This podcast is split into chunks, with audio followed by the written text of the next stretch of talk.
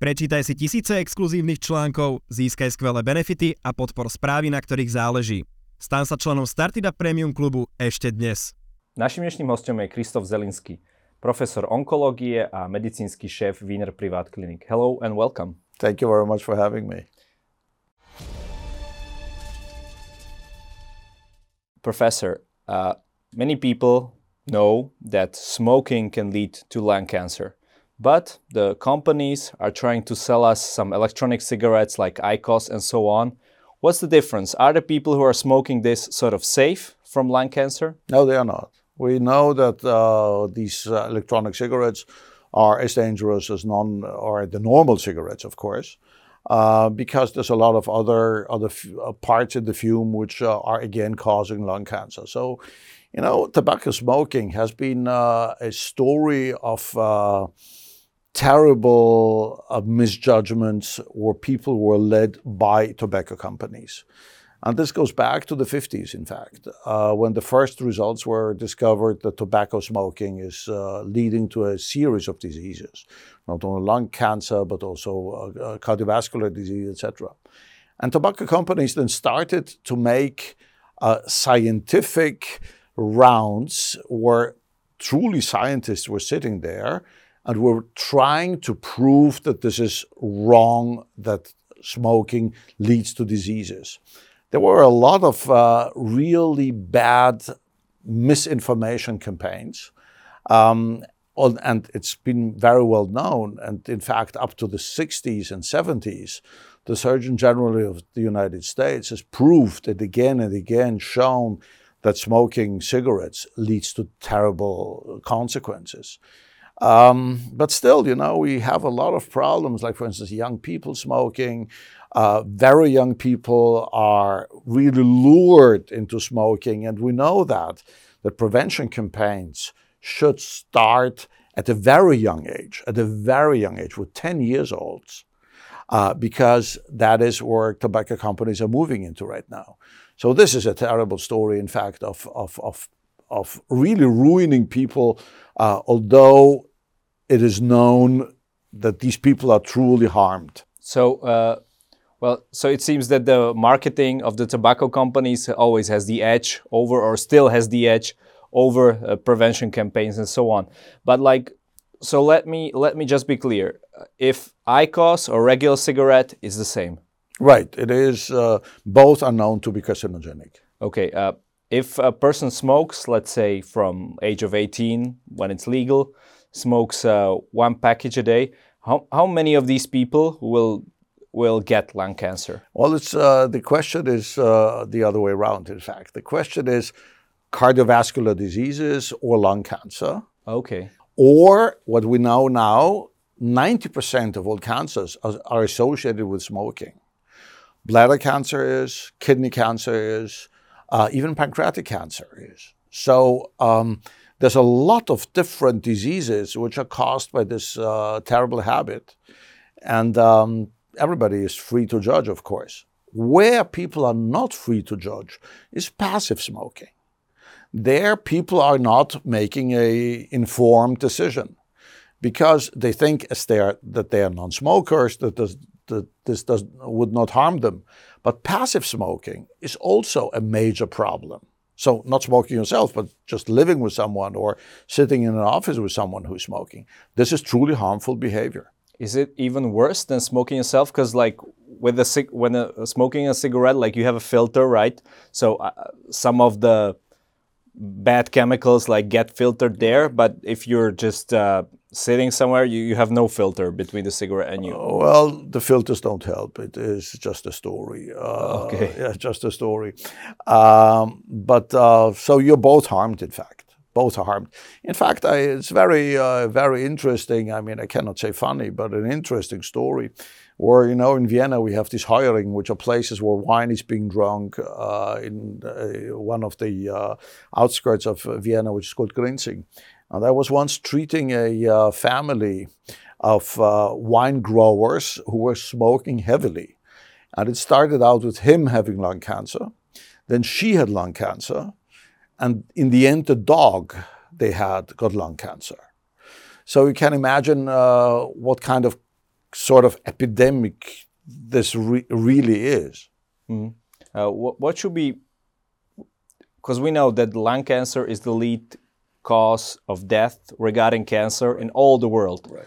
Um, what should be what should the people notice about themselves about themselves? Like when when should they seek a doctor to check if if they have this kind of problem? Well, that is a major, major, uh, and very important question. It is important because, first of all, you can do something which is non smoking. This is an informed decision, right? There's a decision that you should uh, take uh, by yourself. Now, of course, we know from there was a study called the Nelson study, we know that low dose computerized tomography in heavy smokers can detect lung cancer early um, and thereby prolong uh, survival.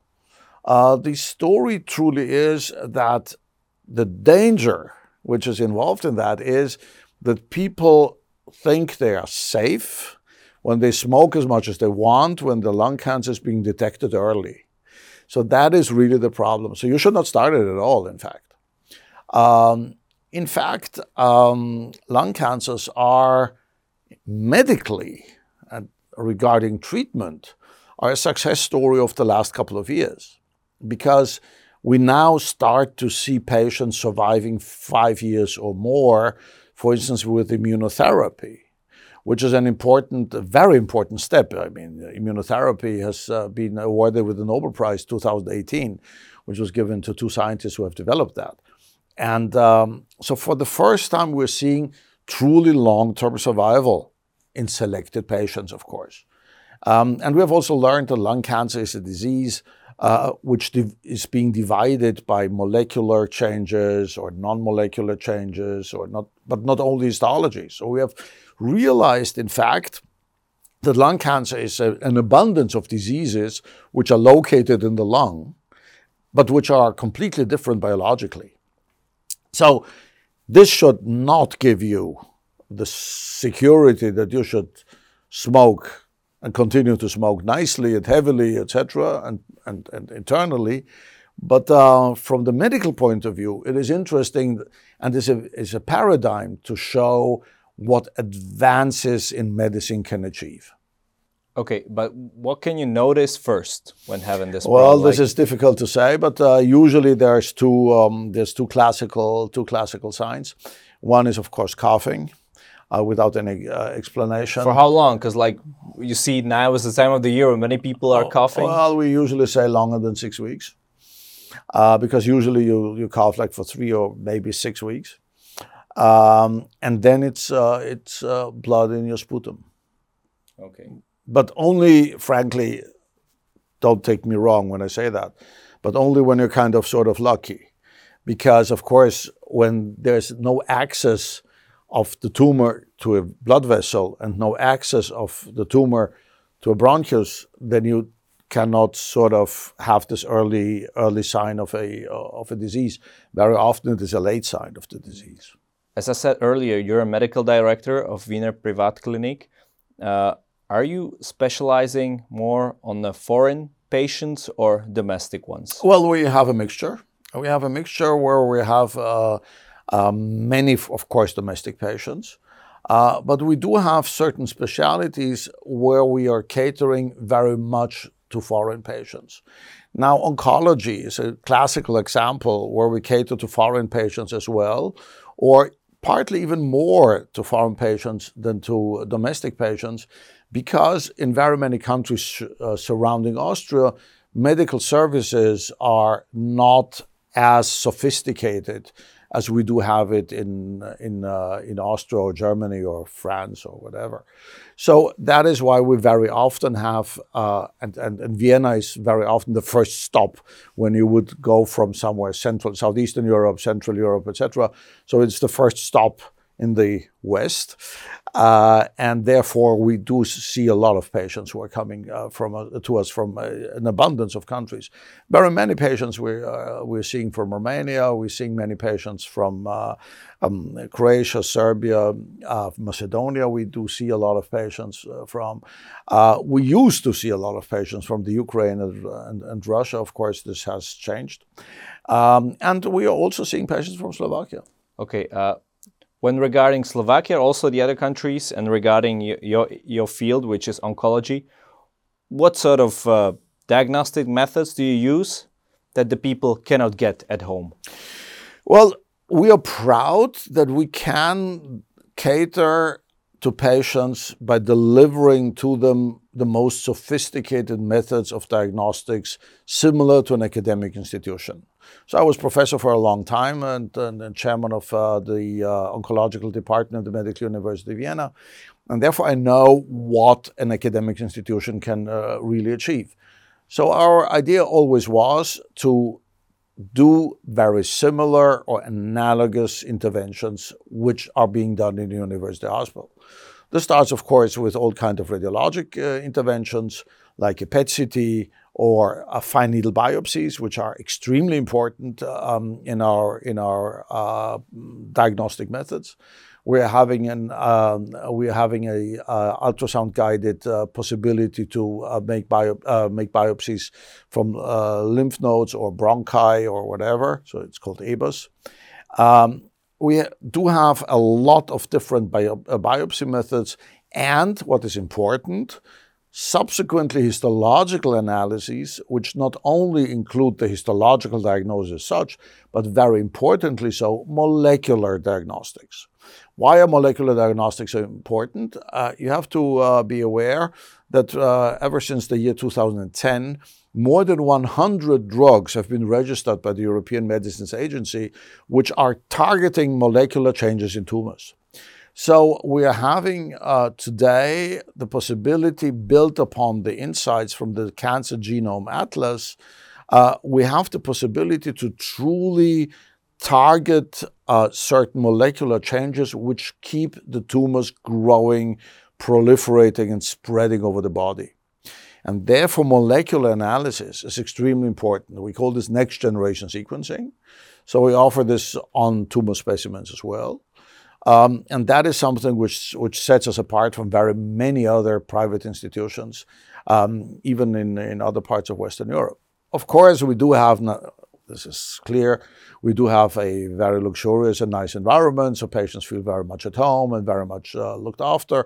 But medically, which I, which I'm most important, uh, most importantly um, responsible for, is um, that we do have methods which are comparable to academic standards.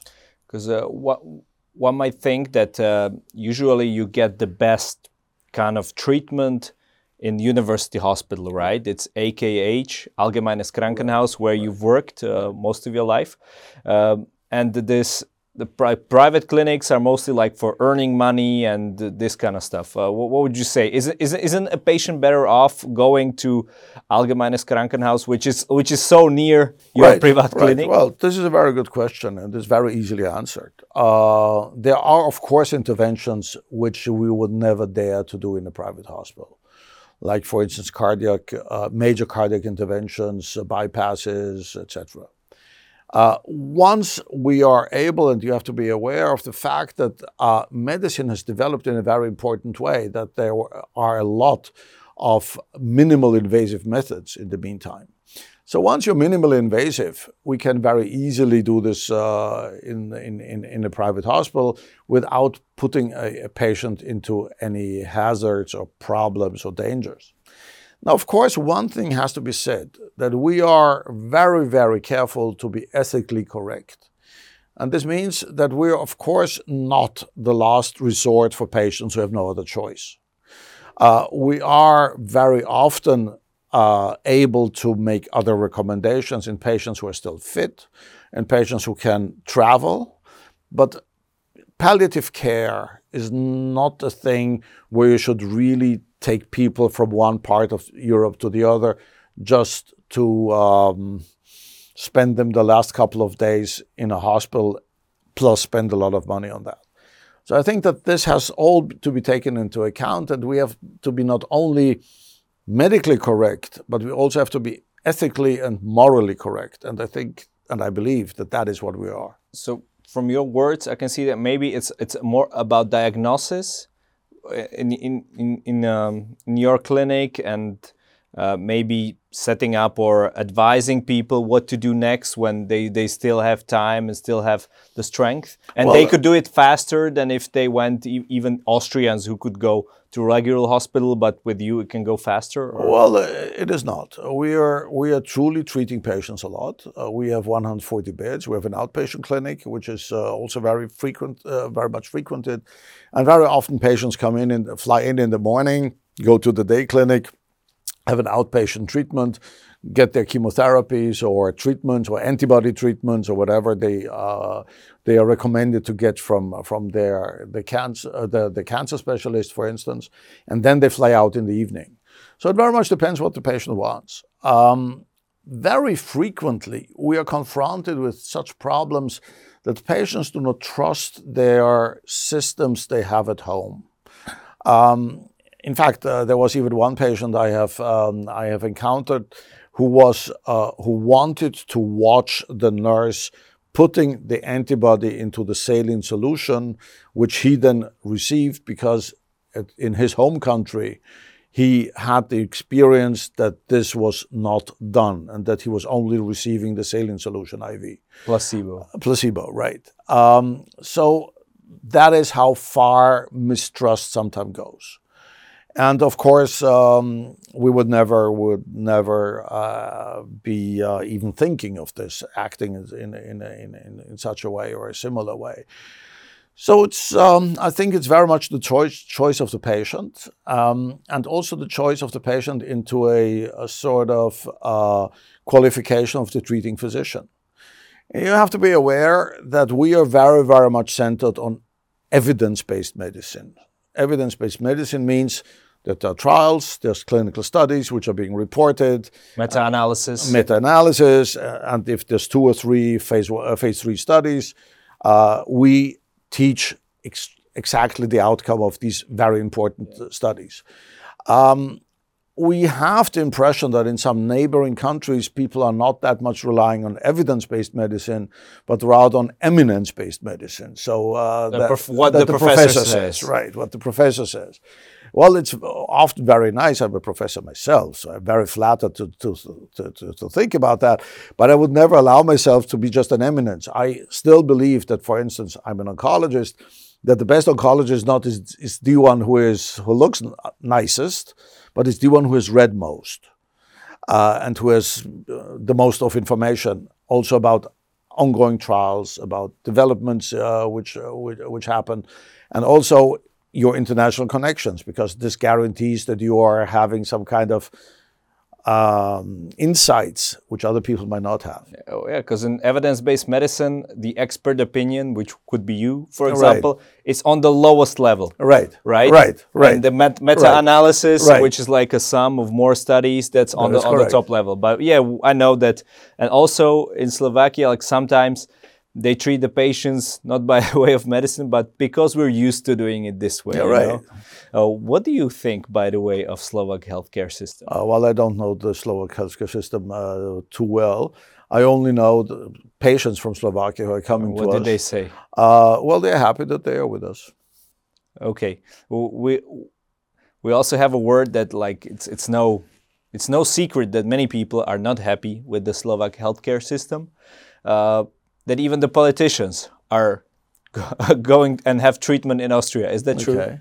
Well, uh, I never encountered a politician, but there's a lot of artists and other people who are who are well-to-do who are coming and whom, whom I'm seeing. In fact, I uh, I would say that I'm seeing uh, per week like um, two, three patients from Slovakia regularly. So this happens on a regular basis. Mm. Do they do they come to get checked like out of out of point zero, or can it happen that they already took some took some diagnostic tests, uh, went to an MRI or CT scan, but they're not happy by with the consultation that they were received with their doctor and comes and come like for a second opinion to you? Well, we have yeah, second opinions happen very often, but not only from Slovakia, but from all other surrounding countries. I mean, we have uh, I'm seeing patients. I, I would say that uh, about 50% of patients that I'm seeing per week, and these are like 80 maybe or something. 50% of the patients that I'm seeing are coming from surrounding countries, or not even only surrounding countries, but countries from Central and Southeastern Europe, which are not really that that, that near. Um, and very often these are second opinions. Very often these are second opinions. And we have one thing which is, I think, very important to mention in this context is that we do have the advantage of using the most modern drugs because, uh, you, you know, that there's different kinds of uh, uh, approaches in the use of modern drugs. Uh, the way is the following. The European Medicines Agency registers a drug, a drug X. This is valid for the entire European Union. So this is almost all of Europe except Switzerland and Serbia, more or less. Um, and then the decision goes to the countries which drug is being reimbursed, whether a drug is being reimbursed or not. In other words, whether the social system takes over uh, the fi- financing of this of, the, of this drug. Now, it is important to mention in this context is as long as this uh, reimbursement decision has not been made, you cannot even buy the drug in the pharmacy because it's simply non-existent in this very country. So we had, for instance, uh, a major initiative from a group which I uh, which I'm chairing, which is called the Central European Cooperative Oncology Group, where we had um, some specialists from uh, from Slovakia, but also from the Czech Republic and from other from other countries, and we were analyzing what is truly going on concerning diagnostics and concerning access to drugs. And it turned out that diagnostics are not really done uh, in the molecular way, done uh, consequently uh, in Central and Southeastern Europe. But the biggest problem is the access to drugs. So um, in Austria, we have a, a uh, an interval of three months between the registration by EMA and the decision of reimbursement by the uh, social security system. There are countries where it might take even 10 years. 10 years. Um, so we have uh, a rule of thumb. Usually we need 100 days, and in other countries and surrounding countries, it's 1,000 days, which is three years. And within these three years, you have to be aware that you're dying from something, right? If you have a, if, if you have a highly malignant disease, you're dying within these three years. So that is something which uh, sets Austria apart from a lot of countries which are, which are geographically located around it. Mm. Uh, your healthcare system is also specific in a way that uh, I know that you have a lot of doctors per capita.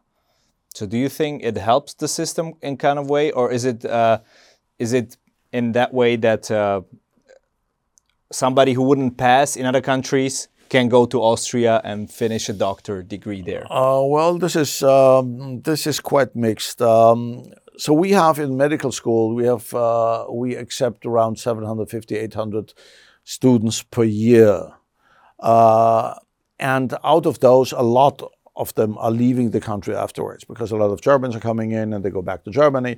A lot of Austrians uh, also go to Switzerland to, to, to, work because payments are simply much better there. Uh, so, um, as you say, this was the case previously. Right now, we're coming more and more into the problem that we're getting into a shortage of physicians. Um, and that is uh, particularly those working in social, uh, social security systems. Uh, so a lot of physicians go into private practice but don't have this kind of social security contract um, because they simply want to have time for the, for the patients. And uh, but we are we are not the only country. I mean, uh, there's um, very very many countries in the in Western Europe which have the exactly same problem, and Corona made the um, COVID made the thing even more complicated. So um, I'm uh, editing a journal for the European Society for Medical Oncology, which is the major society in Europe. We have 30,000 uh, 30, members. And there we have made a survey, which I've published in the journal, a survey of young oncologists and what their aims are during the COVID uh, crisis. And uh, to make the long story short, roughly about one third said that they would want to change their career path and roughly one fourth said that they would want to leave medicine.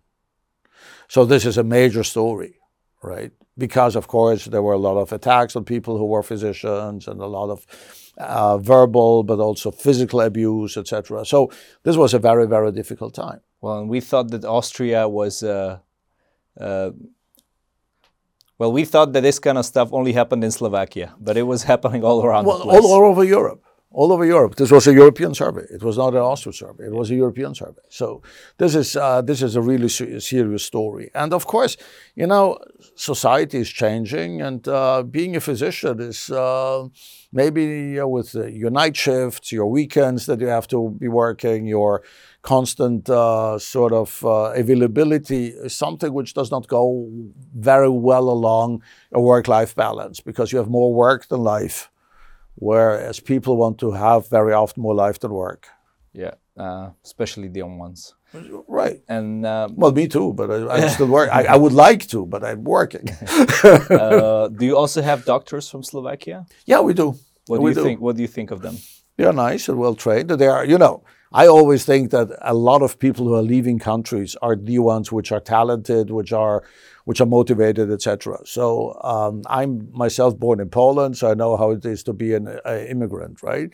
So um, I know exactly how it is. And it's not the ones who are passive and boring who are leaving the country, but very often the ones who have some kind of drive. And that is true for very many people. Mm. Uh, and the most important questions towards the end, like uh, just so that we understand, the people that are watching us understand, how much does a treatment at your clinic cost? Like, can you uh, say, uh, give us like some specific example? I don't know in your in your area of expertise, or uh, I may suggest some others. That is very very difficult, and I'll tell you why. Because this depends on the drug that the patient is receiving. So, for instance, uh, there's not only this is not only what we what we charge, but we, because the, the what we charge is the lowest. The most expensive is the drug. And this depends very much on what pharma, uh, pharma wants society to pay for a certain drug. So you might, you might have heard about this CAR T cell treatment. CAR T cells are um, uh, molecularly engineered uh, lymphocytes, uh, which are able to, pro- uh, to, to treat uh, malignant diseases of lymph nodes after a lot of dif- different treatment courses. So this can cost you up to 300,000 euros, one treatment, but you get only one treatment. So either it works or it doesn't work. Um, this breaks into uh, this breaks now into a series of different diseases, not, not only malignant lymphomas, but we have multiple myelomas and others, and also now moving into solid tumors. I'm only giving you this enormous example because yes. uh, that is something which that is the which, highest. well, this is the highest. But there's other antibodies, for instance, which cost you 6,000 euros every three weeks, for instance. And they are available, for instance, in Austria, but not available in, let's say, I don't know, country X in the southeast, let's say. Okay. So these these drugs are available right now, registered for for gastric cancer, is a uh, for a subtype of gastric cancer is a HER2 uh, a specific uh, characteristic of a certain type of gastric cancer as a specific antibody, which works beautifully, but still it is not accessible everywhere in Europe. And that, that would cost you then a couple of thousand euros. So um, the cheapest, by the way, is more and more chemotherapies because chemotherapies are rather cheap because they are mainly there's very few chemotherapies which are which have been registered recently and that is uh, and the reason is because we're moving more and more from non-specific treatment into a very personalized treatment and chemotherapies are very rarely uh, personalized so uh, there's a lot of generics and, and chemotherapies have become so cheap in fact that sometimes we don't even get the generics because it's not worth for the company to even produce the generic. Okay, but now you've talked about really when somebody has a diagnosis, has some severe health problem, but what if somebody just wants to get a second opinion, oh, like to have a chat with you yeah, for like 30 minutes or something? Yeah, well, this is uh, in the very low range of a couple of 100 euros. It's very low range. So it's, I mean, I, I, I personally, I have always the opinion that people who are uh, suffering from a disease like what I'm treating, I'm only treating patients with cancer. I cannot do anything else. Um, but um, I think when you have a life threatening disease, you should have access to a uh, to a specialist or to a highly profiled specialist of in, within this very area. This might be romantic or socially romantic or whatever, but I still believe that that is what it is. It should not be a privilege of rich people to survive. Well, that's the question then. Then we would have no more private clinics if everything Well, would be working as it should, or Well, um, it depends what your what your what your thoughts are and how your thoughts are on this topic. So, uh, um, let me tell you, my honorarium is the lowest point in the in when you get uh, a cost estimate. Okay. Uh, Professor Zielinski, uh, we have a thing in this show that you have the last word. You can say everything you anything you want to our guests here to this camera. So like you're allowed to speak to the camera like like your president. Thank you very much. Stop smoking. Thank you very much for the interview. You're welcome. Thank you very much. Thank you for having me.